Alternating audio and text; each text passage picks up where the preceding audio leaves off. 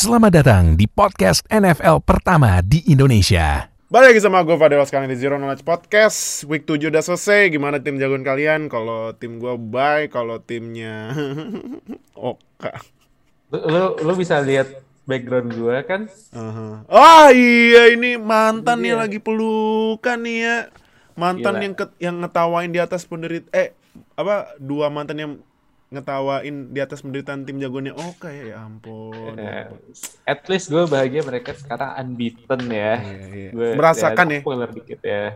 Ah, Ini 7-0 mereka tuh sekarang. Ah, akhirnya mereka ngerasain ya rasanya unbeaten selama di Texans mah mana pernah unbeaten. Ya, barely Ya paling ya udah unbeaten berapa match doang kan? Iya kan. Iya, barely win aja udah bagus. Nah, eh berarti kita langsung aja nggak pakai lama ya kita review week 7 yang kemarin udah selesai. Sebelum kita mulai seperti biasa jangan lupa subscribe, lonceng sampai subscribe biar kita upload dan bernotifikasi. Langsung nonton biar update sama NFL di Indonesia dan jangan lupa like, comment, share video ini. Semua sosial media kita udah kita taruh di semuanya di ini ya di uh, link di deskripsi video ini ya. Jadi udah kalau gitu gue bacain hasil-hasil week 7 yang pertama ini uh, menurut gua nih prime time gamenya lumayan boring ya week tu- week 7 ya. Ya week ini kebanyakan low scoring sih. Iya. Banyak Ya kan? Di di prime time-nya, tapi kalau kalau non prime time mah ada yang gede ya kan.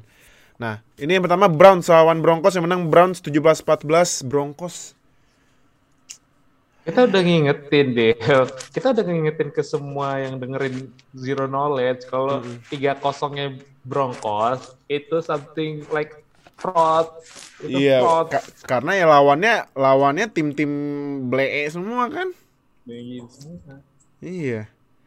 Nah, sekarang rekornya 3-4 kayak Panthers Panthers juga ampun, ampun, ampun, ampun kan.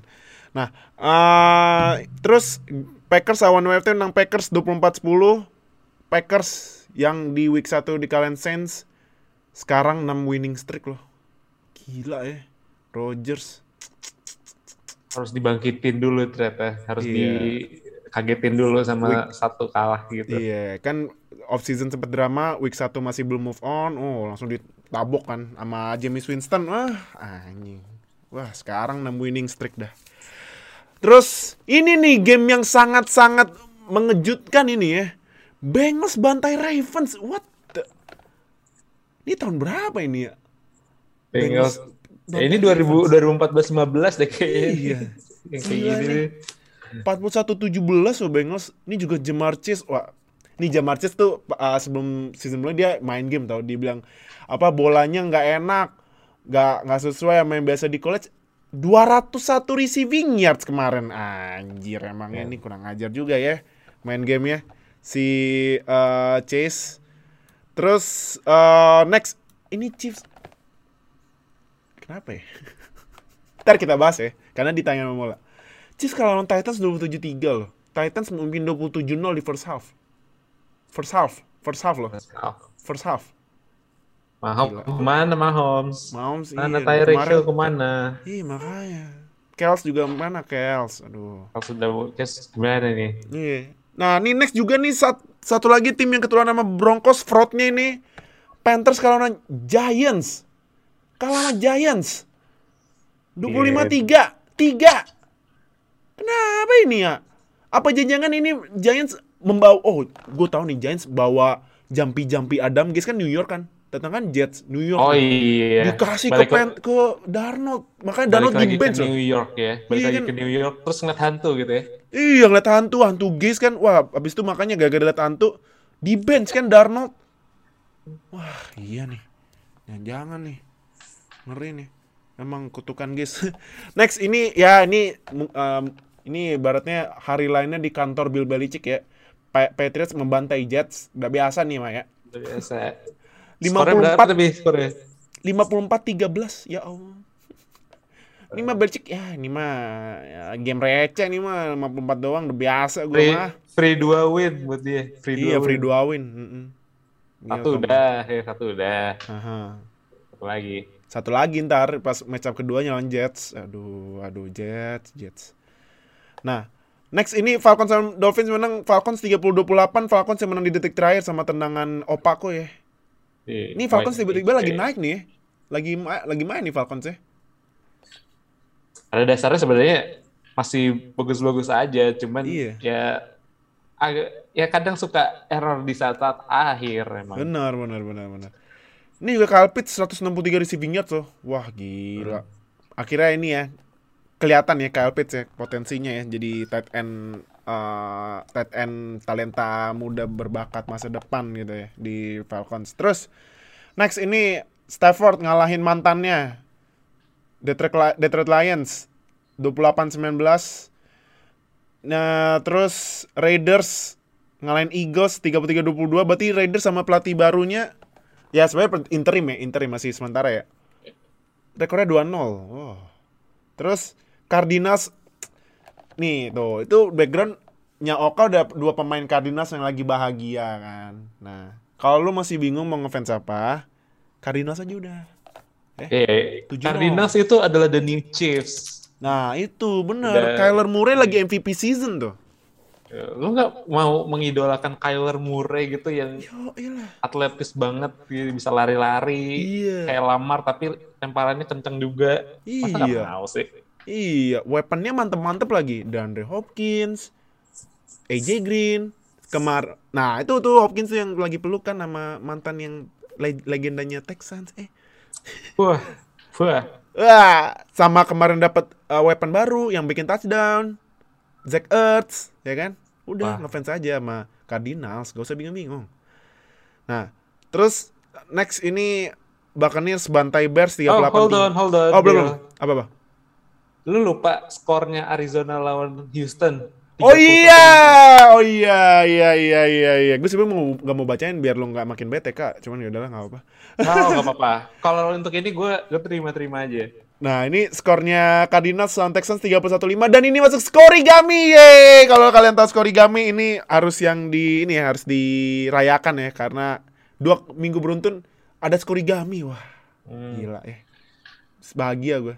Nah terus next Buccaneers bantai Bears 38-3 ah ini mah bisa aduh ini intinya sini eh, kalau ada hashtag gitu ya save Fields dah selamatkan Fields Dari kutukan Matt, Neg- Matt Nagy ya. Nagy aduh.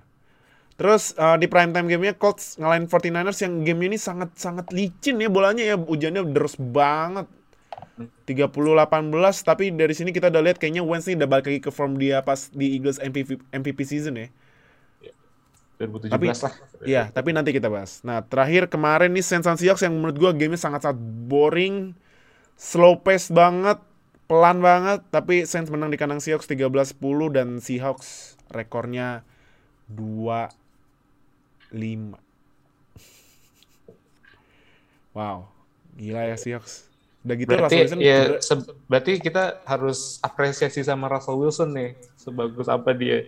Iya, benar benar. Gimana cara dia ngebalikin. Seahawks? Iya. Iya. Nah, jadi yaudah kayak gitu. Langsung aja kita mulai. Yang pertama di Thursday Night Football atau Jumat pagi football di Indonesia.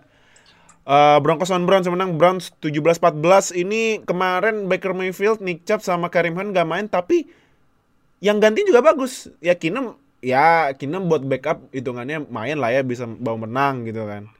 Tapi ini ada running backnya nih yang gantiin Hunt sama Chubb mainnya bagus juga di Ernest di Ernest Johnson 146 rushing yards satu touchdown loh. Hmm.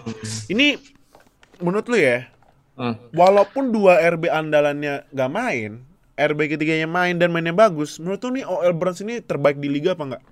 Apa masih ada yang lebih baik? Untuk uh, run offense menurut gue terbaik di liga. Untuk uh, OL-nya Browns ya. Ya, karena udah udah kebukti dari musim lalu juga dengan Nick Chubb, Karim Hunt yang bisa jadi one two punch buat Browns. Ya. Terus mereka sekarang absen dan digantiin sama The Ernest Johnson yang uh, literally third stringer Iya. bisa sampai hampir 150 rushing yards, satu Yes. touchdown. Aha. Itu is a testament sebagus apa sih OL-nya dari Browns ini. Jadi ya it's uh, emang diacungin jempol banget sih ini OL-nya Browns untuk untuk run offense, untuk run offense. Oke. Nah, eh terus kalau dari Broncos apa yang salah? Dah. What's wrong Eh. with the Broncos? 3-0 start sekarang 3-4. Ya makanya gue kita sering ngingetin tiga kosongnya itu tuh isinya apa aja, siapa aja yang udah mereka lawan. Broncos itu mereka tuh ngelawan Jets, Jaguars, Jacks. Jet, uh, New York Jets, Hmm. terus habis itu ngelawan Jaguars. uh, New York Giants. Giants ya. Ya, itu tim-tim receh semua sebenarnya. Jadi mereka ngalahin tim-tim receh dan seolah-olah itu menunjukkan kalau mereka tuh tim yang legit. Eh, pas lawan tim yang legit kayak Ravens, Raiders, Browns, Steelers, Hmm. itu ya udah ketahuan kalau mereka tuh ya adalah pretenders. Nah, itu. Nah, jadi em apa? Eh ini emang gue gue ya mungkin nanti ini kali ya pas abis week pas abis week 8 kita bakal bikin mid season pre eh, review kali ya buat podcaster. Kita mungkin pilih empat tim aja, empat tim aja banyak kebanyakan ya. Empat tim yang menjadi sorotan. Ini gue bakal pilih dua tim langsung Panthers sama Broncos nih. Ini mereka emang f- pretender banget nih, emang kacau. Duh. Iya. Kak, padahal tuh gue di awal musim udah gua ini loh gue bilang hati-hati nih ya. Secondary-nya Broncos. Eh mainnya gitu Broncosnya. Tapi kalau lu analisis lebih dalam ya Broncos yang salah nih apa sih Teddy Bridgewater? Hmm, Defense apa gimana sih? Kalau gue Bridgewater mainnya wah kacau sih sloppy banget ya. Mungkin karena dia pengaruh cedera kaki ya, bahkan dia kan sempat cedera ya. Cuman sebelum-sebelumnya juga mainnya kayak gitu masalahnya. Teddy Bridgewater itu dia kayak punya batas di mana dia bisa ngendalin ya setiap game ya. Dia itu nggak yang benar-benar elit, dia itu ya serviceable kayak di Panthers musim lalu. Ya. Jadi mainnya ya udah itulah limitnya dia. Itu emang ceilingnya dia tuh cuman sampai situ, nggak akan mengubah banyak permainan kayak misalkan Rodgers atau misalkan Brady, Mahomes, Josh Allen Mhm. nggak kayak gitu dia tuh ya udah jadi game manager itu paling pas buat dia makanya di, Ah. Di Vikings pun juga dia lebih banyak jadi game manager biarin Adrian Peterson buat lari terus Mhm. habis itu ya udah offense-nya ya udah jalannya kayak gitu jadi nggak emang sebenarnya expected sih dia nggak akan benar-benar jadi game changer buat Broncos cuman ya harusnya a tim bisa pick up the slack lebih banyak lah dibandingkan sekarang. Hmm, iya iya iya iya. Nah, eh, terakhir dari gua, apakah sudah saatnya start QB kebanggaan kita semua Drew Lock? Eh, gue bilang kebanggaan pun juga biasa aja sebenarnya. Udah amat. Gak mau, kayaknya gak mau ngubah hasil sih. Gak mau ngubah hasil. Mau bahas hasil ya. Iya. Aduh, Broncos, Broncos padahal udah keren 3-0, 3-4 sekarang. Masa mau nemenin Chiefs? Gimana sih?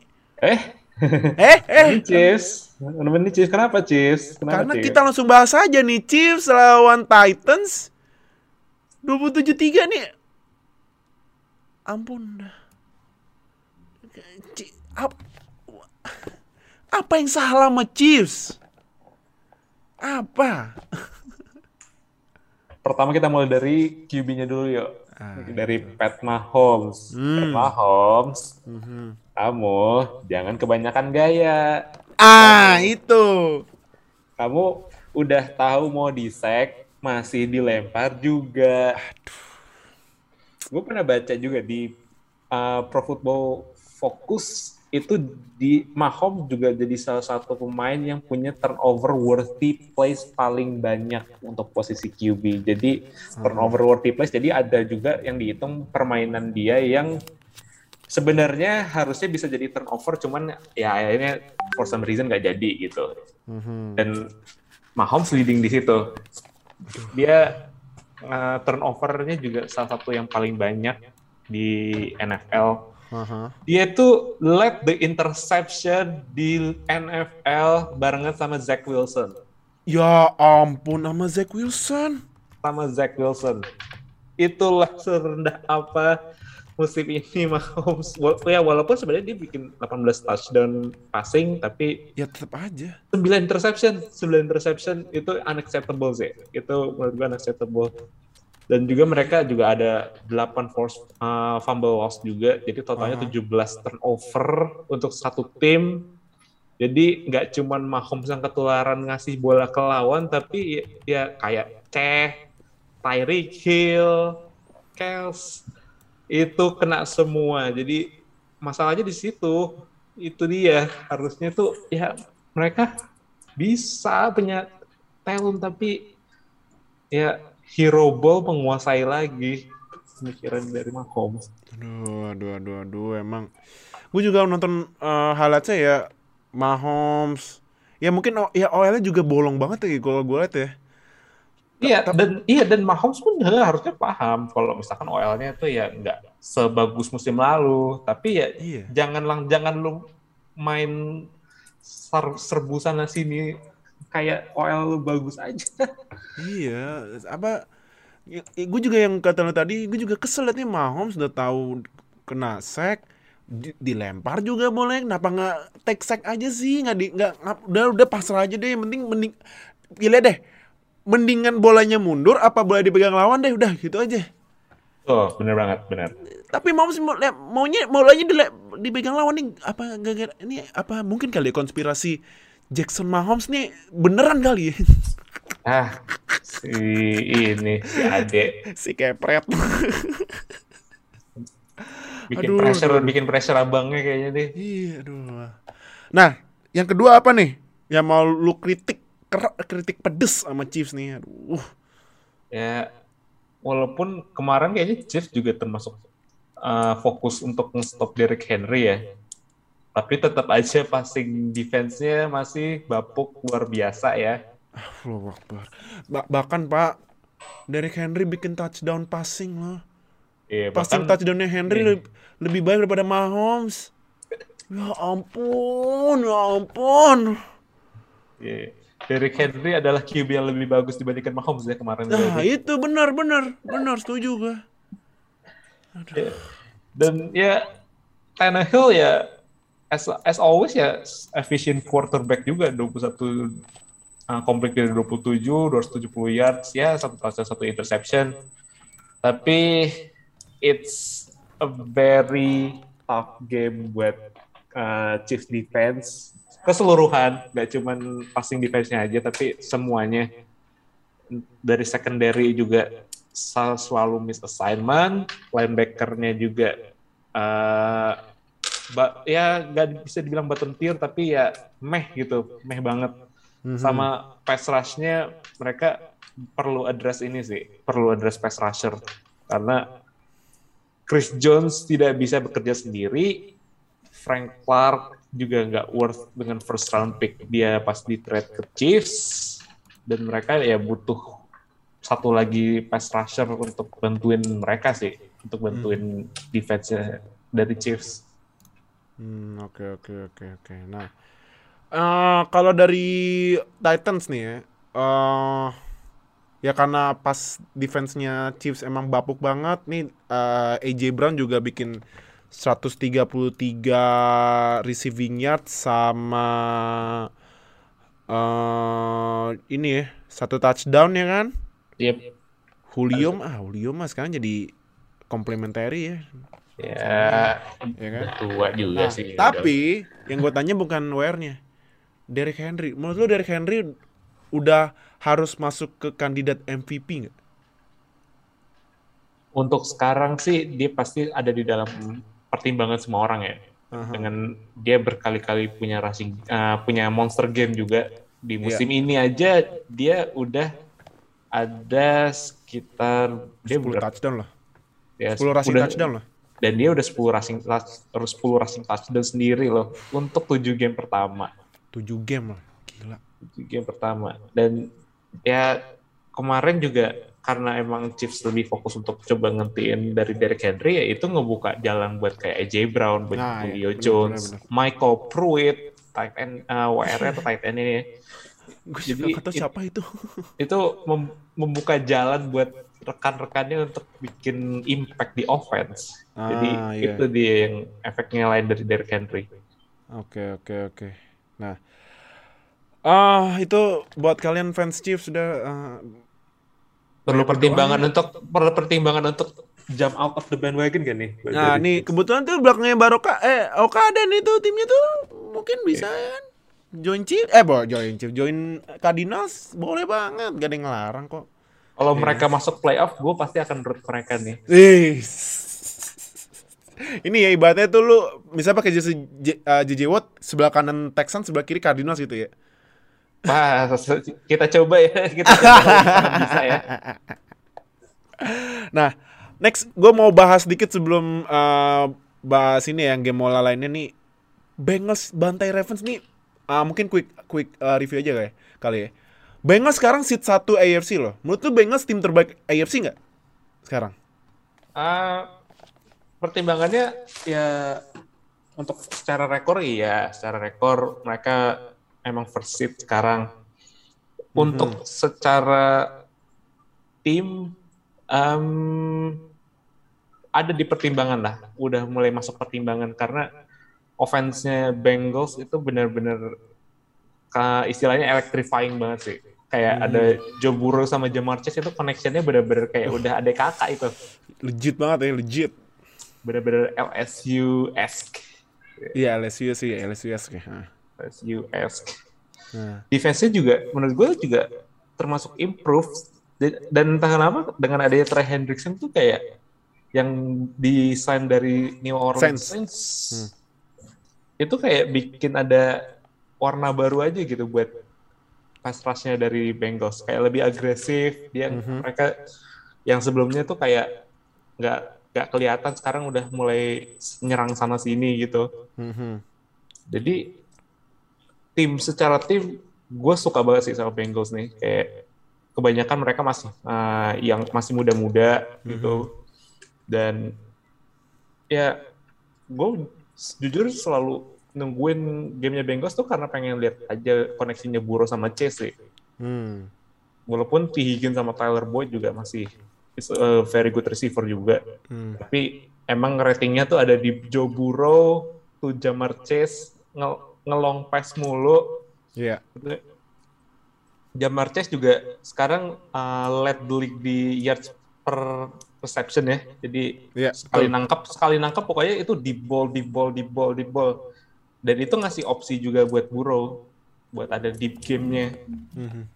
Ya, jadi nggak jadi Boyd di slot, terus di Higgins buat contested catch, Mhm. route running, Jamar Chase dicari buat long pass. Nah, eh terakhir dari eh, buat yang ini ya pertandingan ini ya. Terakhir dari lu. Apakah Bengals kesempatan buat juarain AFC North kuat? Juara AFC North. Eh, pasti bakal rada berat karena tetap ada Brown sama Ravens, sorry Steelers. Browns, Gak apa-apa emang emang harus kita emang. Nggak apa-apa. eh, mau tanking ya? Iya, yang tank kan mobil QB. Ngomong di QB ya udah. Eh, ya karena AFC North ini benar-benar lagi ketat banget memang dengan adanya Cleveland Browns sama Baltimore Ravens pun juga walaupun kalah kemarin tetap satu top tim di NFL. Jadi ya kita lihat aja persaingannya kayak gimana antara tiga tim papan atas dari AFC North ini. Hmm, oke oke oke. Oke. Nah, sekarang kita eh, lanjut ini ya ke game lain yang dimulai itu eh, Packers lawan Ham yang menang Packers 24-10. Eh Rodgers.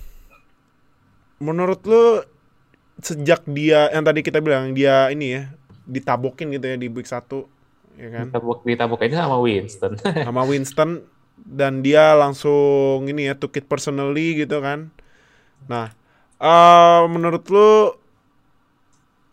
eh Rodgers ini lagi-lagi masuk ke ini enggak kandidat MVP nggak? Karena kalau di kalau di statsnya ini Rodgers itu udah bikin eh Rodgers udah bikin sat- 1710 passing yards, 15 touchdown, 3 interception doang. Ya. Dengan ratingnya 108,2. Ini ratingnya sama persis sama Tom Brady. Ah, Hmm. sama persis loh sama Tom Brady. Nah, Very interesting. menarik kan? Iya kan? Ya. Oke, jadi Rodgers setelah kalah sama Saints di week 1 Mhm, menang 6, 6 game beruntun. mhm. Dia dari 6 game menang beruntun itu dia bikin 15 touchdown dan satu interception. Wow, gila. Satu 15 dan satu interception doang.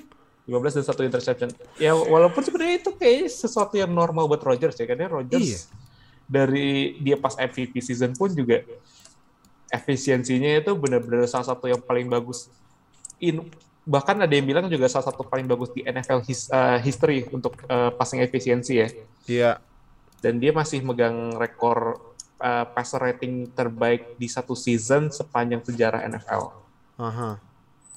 Itu kalau salah tahun 2011 2011 itu yang di, uh, Packers masuk uh, dapat 15-1 rekor Aha. tapi kalah sama Giants Aha.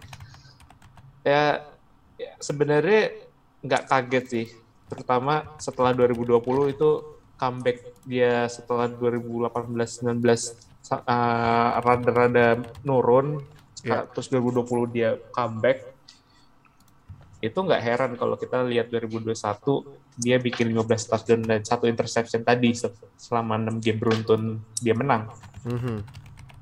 ya jadi nggak perlu concern lah dari fansnya Packers walaupun sempat ada drama di awal musim katanya Rodgers mau pindah tapi ya seka- untuk sekarang sih ya santai-santai aja punya Rodgers punya Aaron Jones sebagai running back punya Devante Adams yang unfortunately dia kemarin kena Ah, COVID iya. ya dia kemarin Iya, kena iya. COVID ya Bener-bener iya. Ntar gue mau tanya nih abis yang ini, abis bahas ini ya. Hmm. Tapi Aaron Rodgers is still Aaron Rodgers. Salah satu QB terbaik, one of the best QB of all time. Hmm, oke oke. Nah, eh buat WFT nih, WFT mengapa ya WFT? Menurut lo? Walaupun sebenarnya kemarin bikin 4 sacks ya. Siapa? Dari, eh 3 atau 4 sacks ya dari WFT. WFT kemarin bikin 3 sack loh.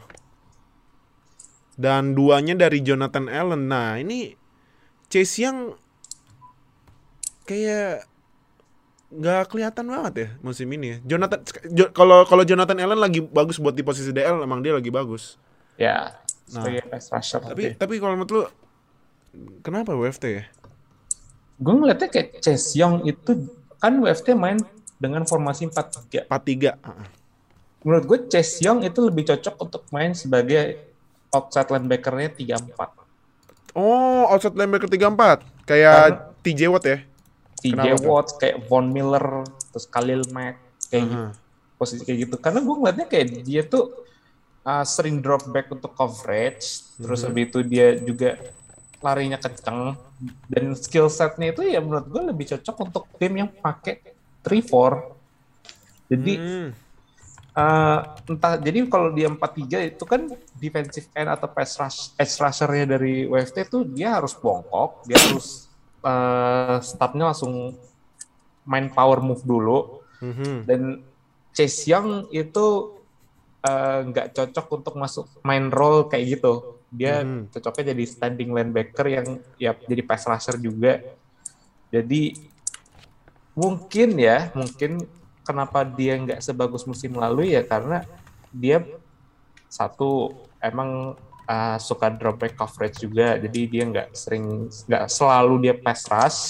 Kedua dia juga mungkin role-nya udah nggak cocok sama dia mungkin udah tim-tim udah mulai figuring out sama Chase Young jadi mungkin itu sih kenapa dia nggak sebagus musim lalu Hmm, oke oke oke. Nah, terakhir nih.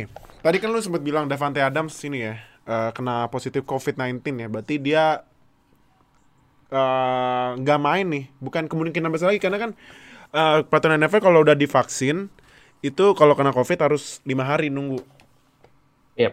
buat uh, ya lima hari nunggu dan harus tes lagi nah gimana nih?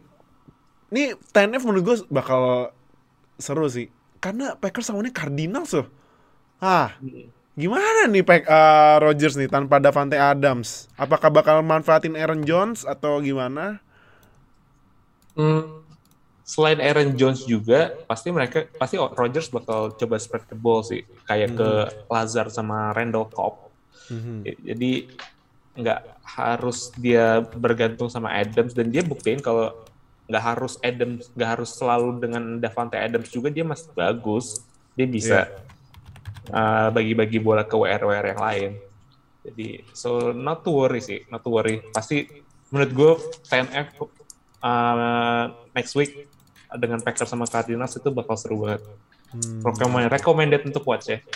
wajib sih Wajib. wajib lah buat nonton. Ya sebenarnya semua gamenya ya wajib nonton cuman kalau kalau nggak kuat begadang ya nonton prime time nggak apa-apa. Jadi ya wajib nonton inilah. Eh Cardinals lawan Packers gila 8-0 lawan 7-1 la- 8-0 lawan 7-0, 7-0 eh lawan 7-0 satu. lawan 6-1 wah. 7-0. jadinya 8-0 nih spoiler lagi spoiler lagi. Oh, Oh, oh apa? jinx? Wah wah, waduh jangan- waduh jangan sampai dong. Wah jangan sampai ya, ya nah makanya. Jadi jangan lupa tuh TNF ya. Wah gila nih matchnya bakal meledak banget nih. Nah, eh, next kita ke ini ya ke game prime time eh, yang hari ma- apa Sunday Night Football kalau sini eh, Senin pagi football itu Colts lawan 49ers yang menang Colts 30-18 ini bola licin banget ya dikit-dikit fumble dikit-dikit snapnya lepas Iya. tapi eh Colts menurut tuh kenapa bisa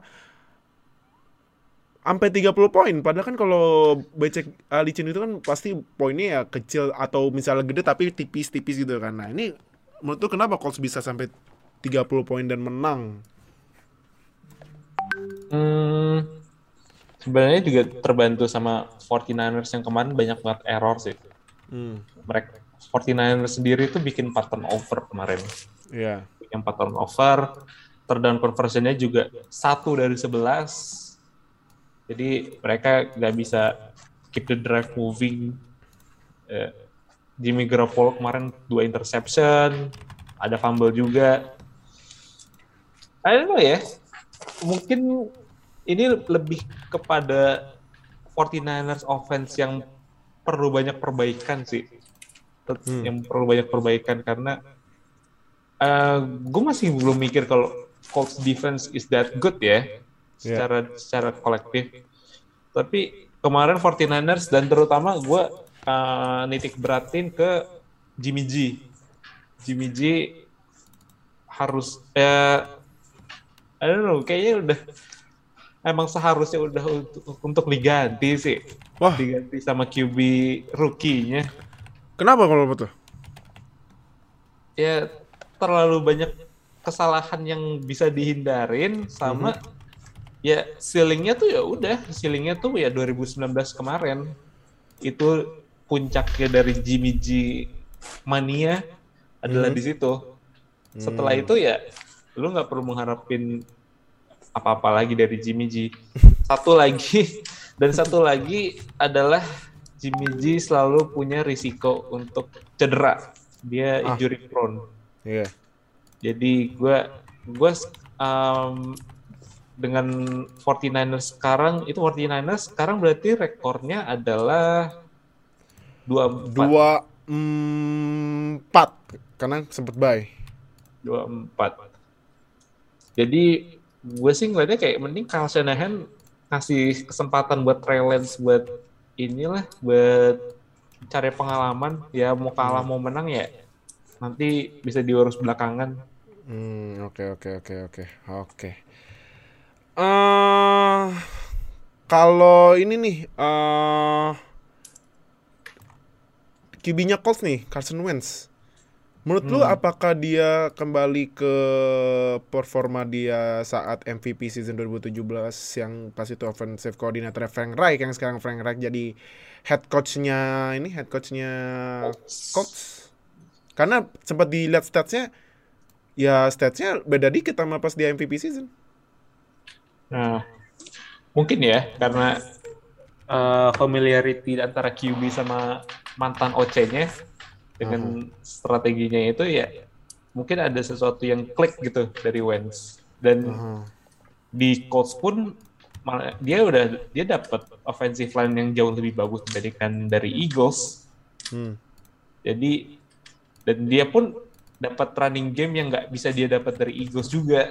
Jadi yeah. itu itu dua perbedaan antara dia di Colts sama Carson Wentz di Eagles. Mm-hmm. Carson Wentz di Eagles yang 2020 adalah Carson Wentz yang terlalu banyak mencoba sesuatu yang harusnya dia nggak perlu lakuin. Dia oh. benar-benar uh, mainnya tuh uh, rada-rada hero ball juga. Uh-huh. Jadi mak selalu maksain untuk bikin untuk make play yang pada akhirnya itu malah ngerugiin timnya sendiri. Uh-huh. Dan di Colts itu semua QB under Frank Reich itu QB yang nggak perlu untuk uh, berbuat terlalu banyak. Jadi ya udah kasih Jonathan Taylor, terus running game, terus habis itu uh, mainnya mainnya nggak perlu terlalu ngegas banget. Jadi itu ciri permainannya dari Frank Reich kemarin. Dan hmm. itu berhasil buat uh, Carson Wentz. Tapi kemarin kalau lihat kayaknya Carson Wentz juga jadi lumayan sering lari kan. Sempet juga ada tackle yang bikin gua aduh terkenal lagi nih kakinya bagaimana? Tapi uh, menurut lu ini ya Carson Wentz ini apakah bisa bawa Colts ke playoff walaupun sekarang rekornya itu Colts uh, sekarang rekornya tiga eh, tiga empat? Nah Eagles fans sih sebenarnya mendoakan Indianapolis Colts buat masuk playoff ya karena hmm. yang dia mereka dapat dari uh, Colts itu harus bakal jadi first round pick kalau misalkan mereka Indianapolis Colts masuk playoff. Mm-hmm.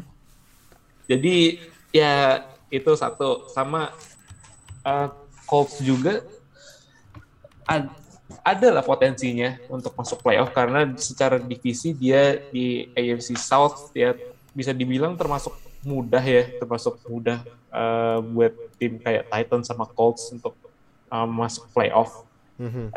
Entah itu as a division leader atau dia sebagai wildcard, mm-hmm. tapi lebih mudah secara jadwal karena timnya ya rada-rada gimana gitu untuk. AFC South. Hmm, oke oke oke. Nah, uh, terakhir ya, terakhir kita ke yang kemarin ini yang gua sampai ngantuk nontonnya itu Saints lawan Seahawks menang 13-10. Uh, dar ya sebenarnya game juga hujan cuman ya nggak separah hujannya kemarin menurut gue nggak separah hujannya kemarin pas 49 49 on Colts ya nah yeah. tapi dari sense dulu deh sense ini menurut lu WR-nya masih kurang banget nggak sih Sel ya sebenarnya kan nunggu Michael Thomas main nggak tahu nih Michael Thomas main apakah ma ba malah bagus apa enggak atau gimana gitu kan nah yeah. tapi kalau sekarang ini kondisi WR-nya Sense gimana menurut lu? jelas kehilangan banget Michael Thomas ya karena gue masih mikir Marquez Callaway dan Trequan Smith itu beda tier dibandingkan dengan uh, Michael Thomas jauh Thomas jauh Davis. banget jadi uh, Winston uh, menurut gue nggak terlalu percaya sama Callaway sama Trequan Smith ya yang WR-nya Saints ini mm -hmm. dia lebih percaya kemarin ya pasti sama Alvin Kamara malah Iya. Dan Kamara kemarin di 102 jadi, receiving berapa itu? Leading jadi leading receiver kemarin tuh. Iya. Jadi leading receiver dengan 10 catch, 128 yards 128. dan satu hmm. touchdown. Hmm, gila. Jadi uh, gue pasti ngelihatnya Winston tuh nggak percaya aja sama WR WR dari Saints. Nggak tahu kalau misalkan Michael Thomas balik, apakah dia bakal percaya sama Michael Thomas atau enggak kita lihat aja nanti kalau MT udah balik ya. Iya. Terus juga sempet kan dikasih lihat tuh uh, si uh, James Winston berantem sama Trequan Smith kan? Udah yeah. kayak mak, udah kayak mak ngomelin anaknya itu. Dicariin mananya lu gitu. Tapi untungnya ya untungnya ya bisa ke kontrol maksudnya dan uh, ini apa uh, Sense menang. Nah, Seahawks 25 loh uh, rekornya. Yeah. Apa memang karena nggak ada Russell Wilson atau gimana atau running play-nya yang nggak jalan sama sekali atau apa atau defense-nya lagi-lagi hadede atau Hmm. gimana menurut? Ya, yang lu sebutin tadi itu benar banget sih. Karena QB dari Seahawks sendiri jelas sih kita bisa lihat dengan mata tertutup kalau Aha. Russell Wilson sama Geno Smith itu kayak God among men itu mah itu udah beda jauh tier ya antara seorang Russell Wilson yang bisa dibilang salah satu top 10 top 5 QB Mhm. dengan Geno Smith ya yang Geno Smith Jadi- Gino Smith udah. jadi gue gue nggak tahu kenapa fans Seahawks merasa percaya dengan Geno Smith ya karena gue selama gue nonton NFL dan beberapa kali lihat Geno Smith main ya itu salah satu QB yang sering banget ngaco itu Hmm. sering banget ngaco jadi gue eh, udah nggak tahu deh kalau untuk QB dari Seahawks selama Russell Wilson nggak balik running game Ah. running game. Mungkin kita kita punya kesamaan nih gue ini deal karena Ah, iya anjir. running running back dari Seahawks yaitu Alex Collins itu cuman uh, secara fantasy point ya, secara fantasy point itu kayak cuman 5,6 yards eh 6 lim- 5,6 points dan itu bikin kita berdua kalah di liga masing-masing. Iya makanya, aduh, gue cuma beda dikit padahal gue, aduh, nih nyalip kek. Gue tuh sempet ke- seneng ya pas Alex, Alex Collins nah, nangkep bola kan itu, wah nambahnya lumayan kalau nangkep. Abis itu lari mundur, nang gimana sih nih? Gue gue lupa saya dah Alex Collins dah, males gue liatnya. Ya, itu nanti kita serahin ke Zero Zero Bus Zero bus ya, ya kalau zero bus. Gimana nih untuk Alex Collins? Hmm. Tapi overall nggak cuma Alex Collins sebenarnya sih, tapi semua run, semua running backnya Seahawks itu nggak bisa berbuat banyak. Mhm. Wala- uh, walaupun kemarin sempat ada Travis Colmer uh, bikin 14 yard run, tapi eh overall itu masih bapuk banget offensive line-nya. Mhm. Geno Smith uh, ketularan lamar. Dan Ketularan. dan dan Gino Smith bukan lemar masalahnya yang jangan lari-lari banget. Iya, Oh, ketularan tapi bukan lamar. Nah, Ketularan karena itu. bukan lamar. itu. Dan ya Geno Smith juga kena 5 sack juga kemarin jadi ya Ampun dah. secara offensive line itu benar-benar kacau banget sih dari Hmm. Seahawks. Defense eh gue ngeliatnya kayak lebih sense-nya yang offense-nya nggak jalan ya dibandingkan defense-nya Seahawks yang bagus. Jujur aja karena eh, walaupun bisa nahan Saints cuma 13 poin tapi secara yards itu mereka jelas-jelas adalah bottom tier defense. Mereka itu kayak top 3 di yards allowed terus Mhm. habis itu juga eh, mereka yards per drive-nya juga salah satu yang paling buruk juga. Dan ya mereka nggak susah susah banget untuk bikin turnover gitu please turnover ya karena mereka cuma punya tiga secondary ya secara umum. Iya.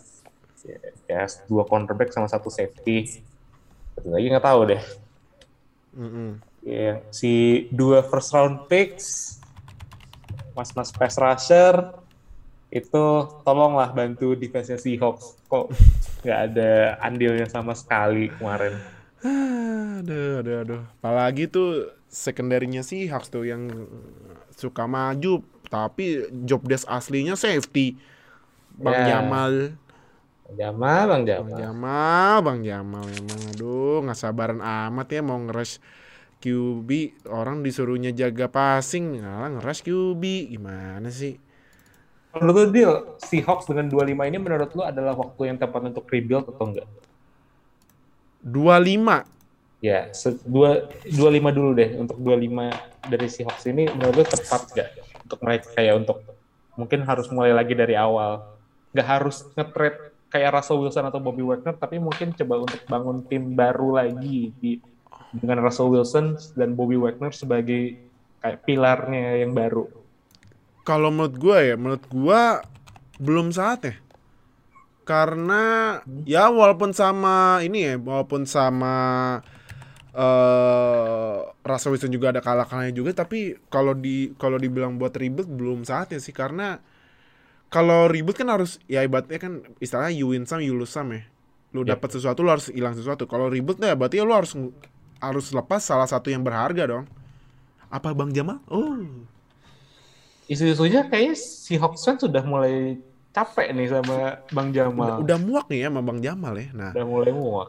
tapi kalaupun misalnya disuruh pilih nih ya eh, apa yang harus di rebuild gitu kalau menurut gua yang harus di rebuild itu adalah pertama eh OL pastinya Hmm? Terus yang kedua pass rushingnya, aduh pass rushingnya, ampun dan si Hawks, si Hawks.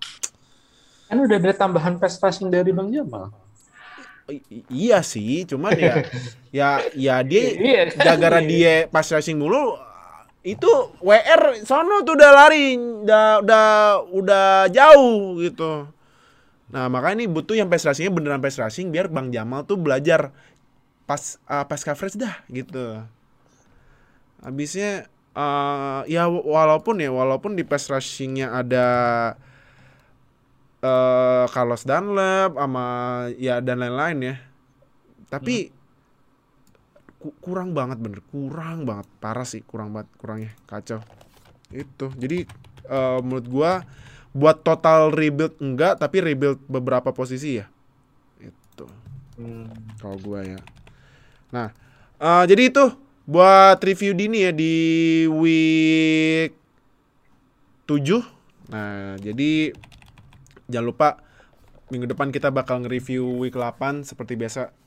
Eh, subscribe, klik konsen sampai subscribe biar kita upload upload notifikasi sama nonton biar update sama channel kita dan eh, gak ketinggalan sama NFL di Indonesia dan jangan lupa like, comment, share video ini. Terus juga ini eh, semua sosial media udah kita tulis di deskripsi video ini. Minggu depan week 8 gua cek yang buy cuman dua tim kalau ini kan week ini 6 tim banyak banget ya nah apalagi main fantasy langsung aduh nih gue pasang siapa lagi ya? Aduh aduh aduh, aduh, aduh. tapi eh yang sekarang cuman dua tim tapi karena udah week 8 udah mulai memasuki paruh musim nih di tengah-tengah musim nanti kita bakal bikin uh, mid season review kita ya di Instagram. Makanya jangan lupa follow Instagram kita. Jadi thank you Oka yang udah join thank you uh, yang udah nonton di YouTube thank you juga udah dengerin audio di Spotify see you di episode selanjutnya ya dadah semuanya Bye. Terima kasih telah mendengarkan podcast NFL pertama di Indonesia. Sampai jumpa di podcast edisi selanjutnya.